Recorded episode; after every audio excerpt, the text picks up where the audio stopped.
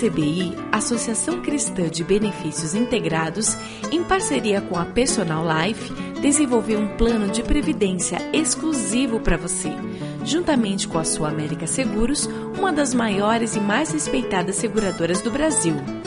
Nossas condições são diferenciadas, com taxas reduzidas e carregamento zero, proporcionando segurança de um investimento com alta rentabilidade. Entre em contato e solicite uma simulação pelo site www.acbi.com.br ou pelo telefone 3264 6711.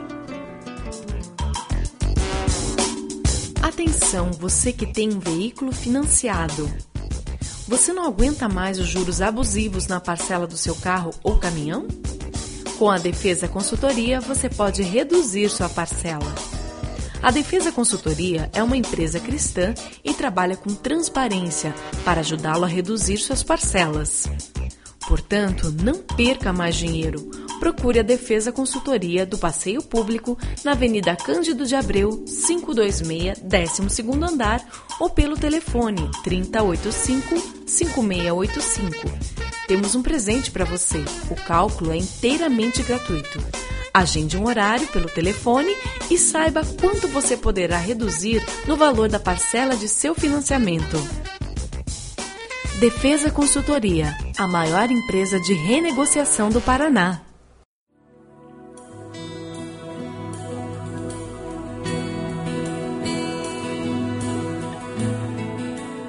Começa agora mais um Sementes do Amor de Deus, um programa da Igreja Batista do Bacaxeri, em Curitiba.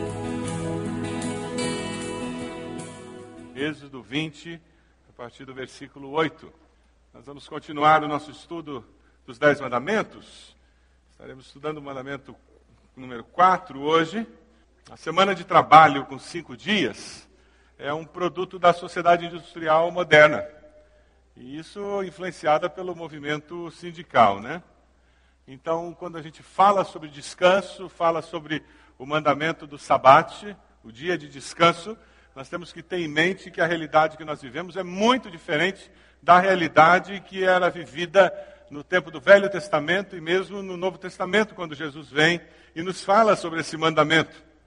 Constantino, quatro séculos depois da vinda de Cristo, é que cria essa situação de ter o domingo como um dia em que nós não trabalhamos. No Ocidente, é, que é assim: se você vai para Israel, vai ser no sábado que não se trabalha, se você vai para países muçulmanos, é na sexta-feira, o dia em que ninguém trabalha. E nós estamos acostumados com isso. Faz pouco tempo que nós começamos um processo em que as cidades, particularmente com o processo de urbanização, em que as grandes cidades não param. Então, nós começamos a ter uma realidade em que muitas pessoas trabalham no domingo você vai entender essa situação do, do que Constantino fez e, e, o processo dele ter criado no domingo um momento em que não se trabalhava, uma judaização do domingo, e, e aí você vê os cristãos abraçando várias coisas do sábado judeu. A minha avó, ela nasceu em 1888. Ela já é falecida hoje. A minha avó, ela, ela viu os pais se converterem no começo do século passado. Meus bisavós foram, faziam parte dos primeiros a se converterem ao Evangelho no Brasil, ali no Rio de Janeiro, e ela contava como era o domingo. Ela cresceu numa casa onde não se cozinhava aos domingos, e ela criou os filhos sem cozinhar aos domingos, porque domingo era o dia do Senhor, então você fazia comida no sábado e no domingo você só esquentava a comida. E ela contou uma vez a história de um irmão da igreja dela, ela era da igreja dos Irmãos Unidos, que hoje é casa de oração, é, o irmão foi excluído da igreja. Isso lá no começo do século passado, porque alguém foi visitá-lo no domingo e ele estava lendo o jornal. E domingo era dia do Senhor. No domingo você lê a Bíblia, e a Bíblia apenas. Você não lê o jornal. E a postura era essa. E você ainda vai encontrar alguns grupos com essa postura judaizante. Se você foi criado no Evangelho e você tem 40, 50 anos, você vai lembrar do tempo em que crente não podia ir a campo de futebol no domingo. E você vai lembrar do tempo em que crente não era jogador de futebol, porque você não podia trabalhar no domingo. Isso é judaizante. Quando a gente pensa no dia do descanso, a gente vai lidar muito com essa questão do legalismo vinculado ao dia do descanso. E daí nós encontramos uma sociedade como a nossa, em que você valoriza as pessoas pelo que elas produzem. Nós temos uma sociedade que coisifica as pessoas. E essa coisificação do ser humano tem implicações também na questão do trabalho. Por quê? Porque quando eu coisifico o ser humano, eu transformo o ser humano não na imagem e semelhança de Deus, mas eu o coloco simplesmente como uma coisa, um objeto que eu utilizo, o que, que acontece com, com o ser humano? Quanto mais ele produz, mais valor ele tem. Por isso que quanto mais ele produz, mais valor ele tem, mais ele ganha. Porque quanto mais ele ganha, mais dinheiro ele tem, mais reconhecido ele é na sociedade. E daí, se você é autônomo, se você é profissional liberal, quanto mais você trabalha, mais você ganha, mais você tem valor, mais você é reconhecido na sociedade. E como é que a gente vai falar em descanso? Como é que a gente vai falar em parar? E se você está numa empresa, sempre tem um infeliz que está disposto a trabalhar mais duas horas, não é mesmo? E daí ele vai produzir mais. E ele vai conseguir aquela promoção porque a empresa vai olhar para a produtividade, não interessa se ele acabou com a família dele. Infelizmente, na nossa sociedade, é por isso que é comum os grandes empresários estarem no terceiro, quarto, quinto casamento, ou quem sabe um, já não casam mais. Porque, veja, nós temos a dificuldade do legalismo, e, por outro lado, uma sociedade que coisifica o ser humano, ela coloca valor para quem produz, e, em cima de tudo isso, paradoxalmente, nós vivemos numa sociedade do entretenimento, não é mesmo? O negócio é se divertir. O hedonismo diz que o negócio é ter prazer, não é? Então nós simplesmente dizemos: não, olha, férias, se nós planejamos as férias, uma semana na Disney para descansar. Alguém descansa na Disney? Não, nós vamos descansar. Lá em casa, na nossa família, nós temos até uma brincadeira. Quando a gente sai de férias e a gente começa a, a a ficar cansado nas férias, a gente olha um para o outro assim, não, olha, tem que aproveitar porque a gente veio para as férias para descansar. Porque a gente, de repente, começa a perceber que a gente foi para o Nordeste para descansar, seis e meia da manhã, tem que pular da cama e tomar café correndo para pegar aquela excursão das sete. A nossa sociedade, ela transformou descanso num sinônimo de entretenimento e lazer. Mas descanso é entretenimento e lazer? Não necessariamente. Nada contra entretenimento e lazer. Você já não teve uma situação de férias ou feriado que quando ele terminou você disse, ah, eu precisava de mais dois dias só para descansar um pouquinho e voltar a trabalhar? Quem já não teve isso? Justamente porque, paradoxalmente, nós entendemos as coisas erradas, né?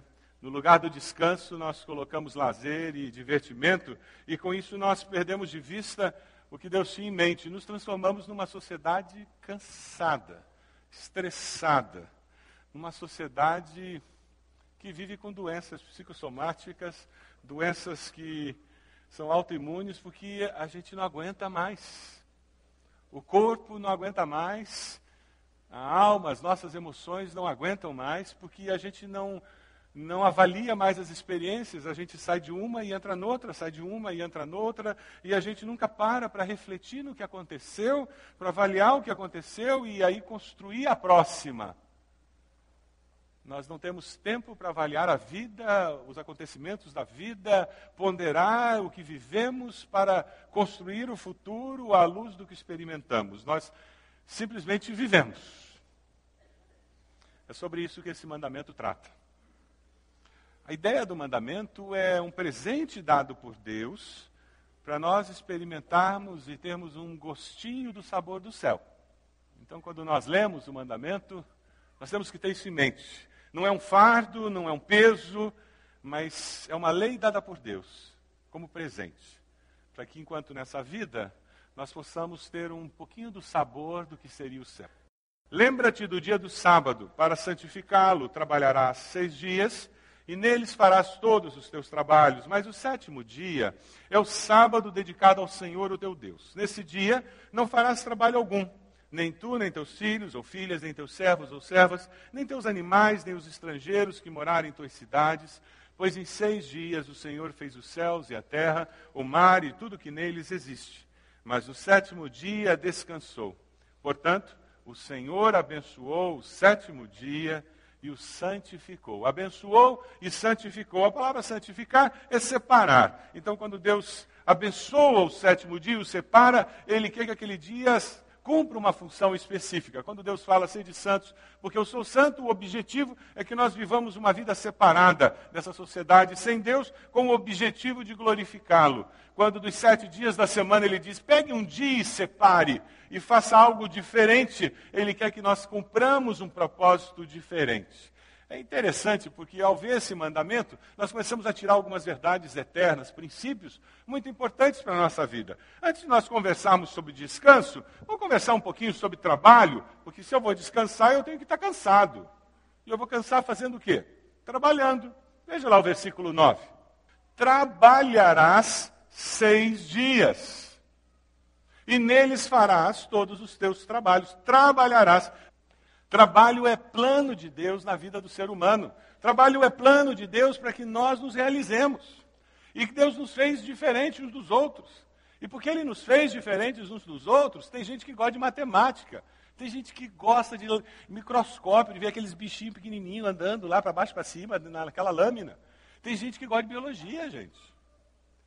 Tem gente que adora trabalhar fora, andando, fazendo negócio, conversando, e o outro já quer trabalhar na frente do computador, quanto menos gente perto, melhor. Cada um é diferente do outro. Deus nos fez assim. É maravilhoso quando a gente começa a pensar que nós fomos criados assim. E nós produzimos, e nós nos realizamos ao produzir. Por isso que é importante nós orientarmos nossos filhos no processo de busca da profissão mais adequada, onde eles vão se sentir produzindo, contribuindo para a sociedade e dessa forma ganhando sustento. Mas trabalhe seis dias e pare um, porque você não é máquina e você não existe para trabalhar. Você tem parado? Você tem dado descanso a você mesmo? Você ter períodos mais intensos profissionalmente é normal, faz parte da vida. O problema é quando a exceção se torna regra, se transforma num estilo de vida. E o versículo já nos alerta para um problema ainda mais sério do que a nossa saúde, do que a nossa vida, do que a nossa existência apenas. Veja o versículo 10. Você, seu filho, seus escravos, animais, estrangeiros. Ninguém é uma ilha. Os meus valores, o meu estilo de vida, a minha maneira de viver influencia as pessoas ao meu redor. Os seus filhos estão aprendendo a trabalhar e a usar o tempo com você. Como, como é isso? Eles têm tempo de descanso? Eles priorizam as prioridades adequadamente? Seus filhos valorizam o descanso como Deus planejou? Estar com a família, ter tempo para adorar a Deus, com a família, com o povo de Deus, ter tempo para renovar as energias. Seus filhos têm visto você fazer isso? Ou você sempre está tão ocupado que você diz: vão vocês na igreja, eu tenho que terminar um projeto da empresa. Vão vocês lá naquela reunião da igreja, porque eu estou aqui. Não façam vocês oração e o culto doméstico, que o papai está muito ocupado. Qual é a mensagem que você tem passado para eles? Nós não estamos falando de imoralidade hoje aqui. Nós estamos falando de escolhas, prioridades. Esse mandamento é um desafio porque nós somos tão diferentes. E quando você fala de tirar dia de descanso, você está falando de observar isso respeitando a nossa individualidade. O dia de descanso, a ideia é que eu trabalhei seis dias e naquele dia eu vou ter tempo para renovar minhas energias emocionais, as minhas energias físicas e as minhas energias espirituais. É essa a ideia. Eu posso até ter algum entretenimento e lazer, mas o foco não é esse. E nós vamos fazer isso de formas diferentes. O dia de descanso é um dia de recarregar baterias. O sabate o objetivo de Deus ao criar o sabate é trabalhar com esse ritmo de descanso e trabalho. Foi assim que tudo começou, lá desde a criação. Gênesis 2, 2 e 3. Lá no comecinho, tudo começou assim. No sétimo dia, Deus já havia concluído a obra que realizara e nesse dia descansou. Abençoou Deus o sétimo dia e o santificou, porque nele descansou de toda a obra que realizara na criação. Como é que os judeus observaram? Os judeus pegaram a Bíblia, eles leram e eles disseram: Aham, então não pode fazer nada no sábado. E eles pegaram o dia da semana, literal, e decidiram: não pode cozinhar no sábado e não pode nem acender fogo. Eles criaram muitas leis do que podia e não podia fazer no sábado. Uma delas é que você não podia matar uma pulga que estivesse mordendo você. Se no sábado uma pulga começasse a morder você, você não podia matar a pulga. Porque isso seria considerado caçar. Deixa a pulga morder. Um judeu decente que guardasse a lei não podia fazer isso. Eu queria visitar aquela pessoa, mas ela mora na distância muito longa, então seria considerado trabalho ir até a casa dela. Aham, eu faço uma comidinha, um almoço de sábado na sexta, levo o almoço até aqui, e essa distância até a casa dela é pertinho, não tem problema. Deixo o almoço ali, volto para casa. Aí no sábado, perto da hora do almoço, eu vou até onde está o meu almoço. É onde está a minha casa no sábado. Almoço, é a minha casa no sábado. Bom, eu estou aqui, aqui é a minha casa no sábado, eu quero visitar aquela pessoa. Ah, eu posso visitá-la, porque a distância é permitida pela lei. Como aqui é a minha casa no sábado e a distância é permitida pela lei, eu não estou quebrando a lei do sábado, eu posso visitar a pessoa. O nome disso é legalismo. Legalismo é uma desgraça. Pessoas se tornam escravas. Deus nunca nos deu a lei para nos escravizar.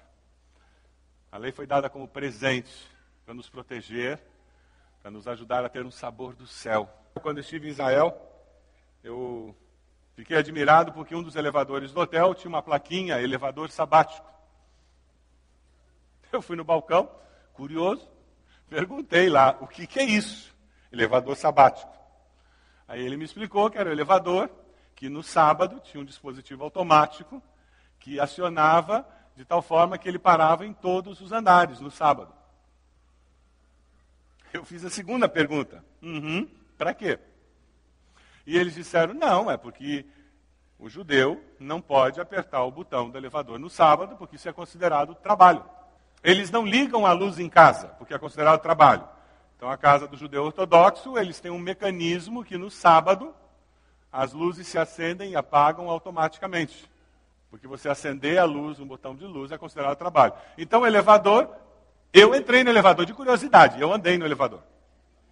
Ele sobe, para, abre a porta, fecha, sobe, para. Abre... Não era bem isso que Deus tinha em mente quando ele criou esse mandamento, certamente. E foi isso que Jesus falou. Por que, nós não guardamos o sábado ou o domingo assim? É porque Jesus nos ensina a lei da liberdade. Jesus, de uma forma muito simples, ele resgata o principal conceito. Ali em Mateus 12, 1, 8, quando ele diz quem é o Senhor do sábado, ele diz o Filho do Homem é o Senhor do sábado. Ele pode comer, ele pode fazer o que ele quiser no sábado, ele não é escravo do sábado. Quando ele curou alguém no dia do sábado, as pessoas questionaram como que ele estava fazendo aquilo, e ele disse: Deus não, não está olhando para isso. Nós não guardamos um dia, por isso que nós não guardamos o sábado e nós não guardamos o domingo. Não, nós não guardamos o domingo. Nós cultuamos aos domingos, porque na nossa sociedade, domingo a maioria das pessoas não trabalham. E é muito conveniente para nós, porque domingo é o dia da ressurreição. Que bom! Jesus ressuscitou no domingo. Mas se nós estivéssemos em Israel, certamente estaríamos reunidos no sábado porque é o dia em que a maioria das pessoas não trabalham. E se nós estivéssemos num país muçulmano e que nos permitisse ter culto público, provavelmente, certamente, estaríamos nos reunindo quando? Na sexta. Porque é na sexta que ninguém trabalha. Porque nós não somos escravos de um dia da semana, aleluia. Nós encontramos algo muito mais significativo do que guardar um dia da semana. Qual o significado do descanso sabático? Eu queria recomendar um livro, já existe há algum tempo, muito bom, põe a ordem no seu mundo interior. Nesse livro, Gordon MacDonald faz uma afirmação muito interessante, que ele diz, tão universal quanto a nossa necessidade de descanso é a nossa necessidade de adoração.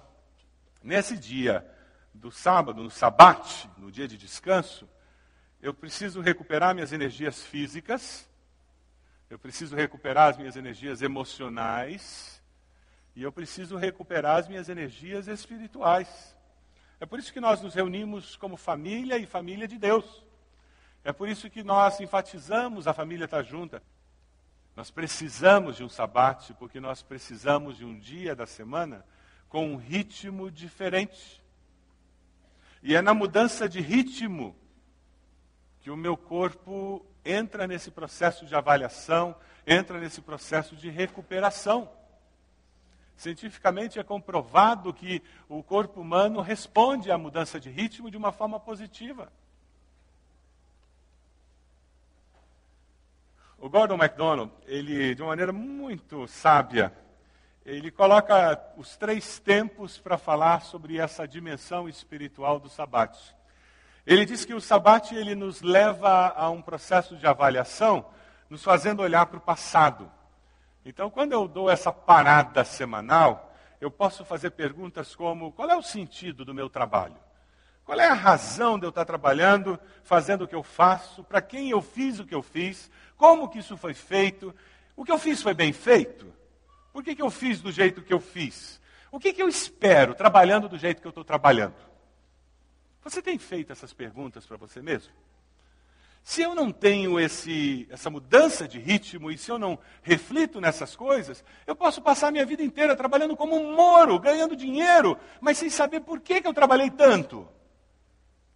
Essas perguntas, o saber por que eu faço, como eu faço, para quem eu faço, me preparam para uma situação de desemprego, porque daí se, se eu sei por que, que eu faço, para quem eu faço, como eu faço, e eu estou seguro de tudo isso, o desemprego pode aparecer porque ele é circunstancial, é um momento na minha vida, porque eu sei o que eu estou fazendo.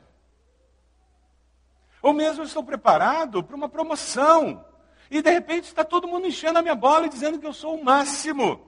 Mas porque eu sei o que eu faço, porque eu faço, para quem eu faço, eu sei que existe uma motivação maior na minha vida. Eu não vou começar a achar que eu sou melhor do que os outros. E aquela promoção não vai fazer com que eu perca o centro do equilíbrio na minha vida, pelo contrário, ela vai gerar mais gratidão no meu coração. O sabate, esse dia de descanso, me ajuda a refletir com Deus sobre o significado do que eu produzi através do meu trabalho. E aí, porque eu pensei no significado do que eu produzi, eu posso prosseguir. Você tem feito isso? Refletir no porquê você faz o que você faz, como você faz o que você faz e para quem você faz o que você faz. Se é para Deus ou é para o chefe, ou é para a empresa, ou é só troca por dinheiro. E você? Você tem tido um sabate? Um dia de adoração? Na dimensão presente, é um retorno às verdades eternas. É revigorar nossa crença em Cristo e o nosso compromisso com Ele. Na dimensão futura, nós definimos mais uma vez a nossa missão. Quando observamos o descanso, de acordo com o ensino bíblico, estamos reafirmando o nosso propósito de colocar Cristo no centro do nosso amanhã. Você quer que Cristo, daqui a 10 anos, seja o centro da sua vida? Você deseja isso? Você precisa decidir isso hoje, reafirmar isso amanhã, depois de amanhã, daqui a uma semana, daqui a um ano, daqui a cinco anos, para que daqui a dez anos Cristo seja o centro da sua existência.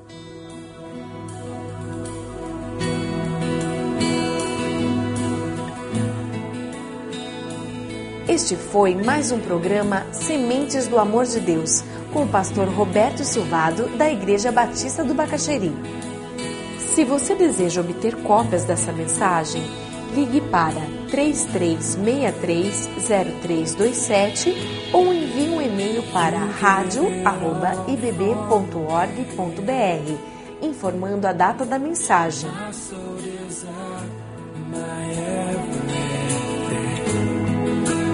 all I am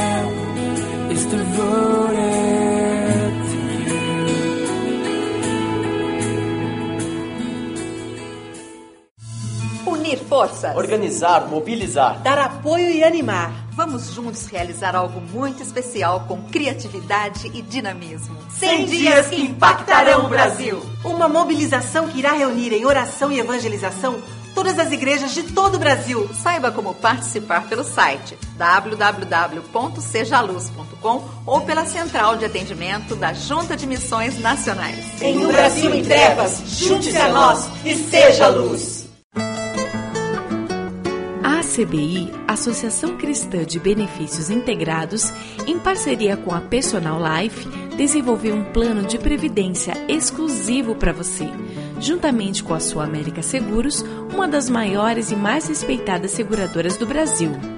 Nossas condições são diferenciadas, com taxas reduzidas e carregamento zero, proporcionando segurança de um investimento com alta rentabilidade.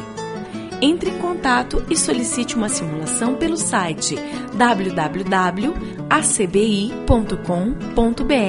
ou pelo telefone 3264 6711.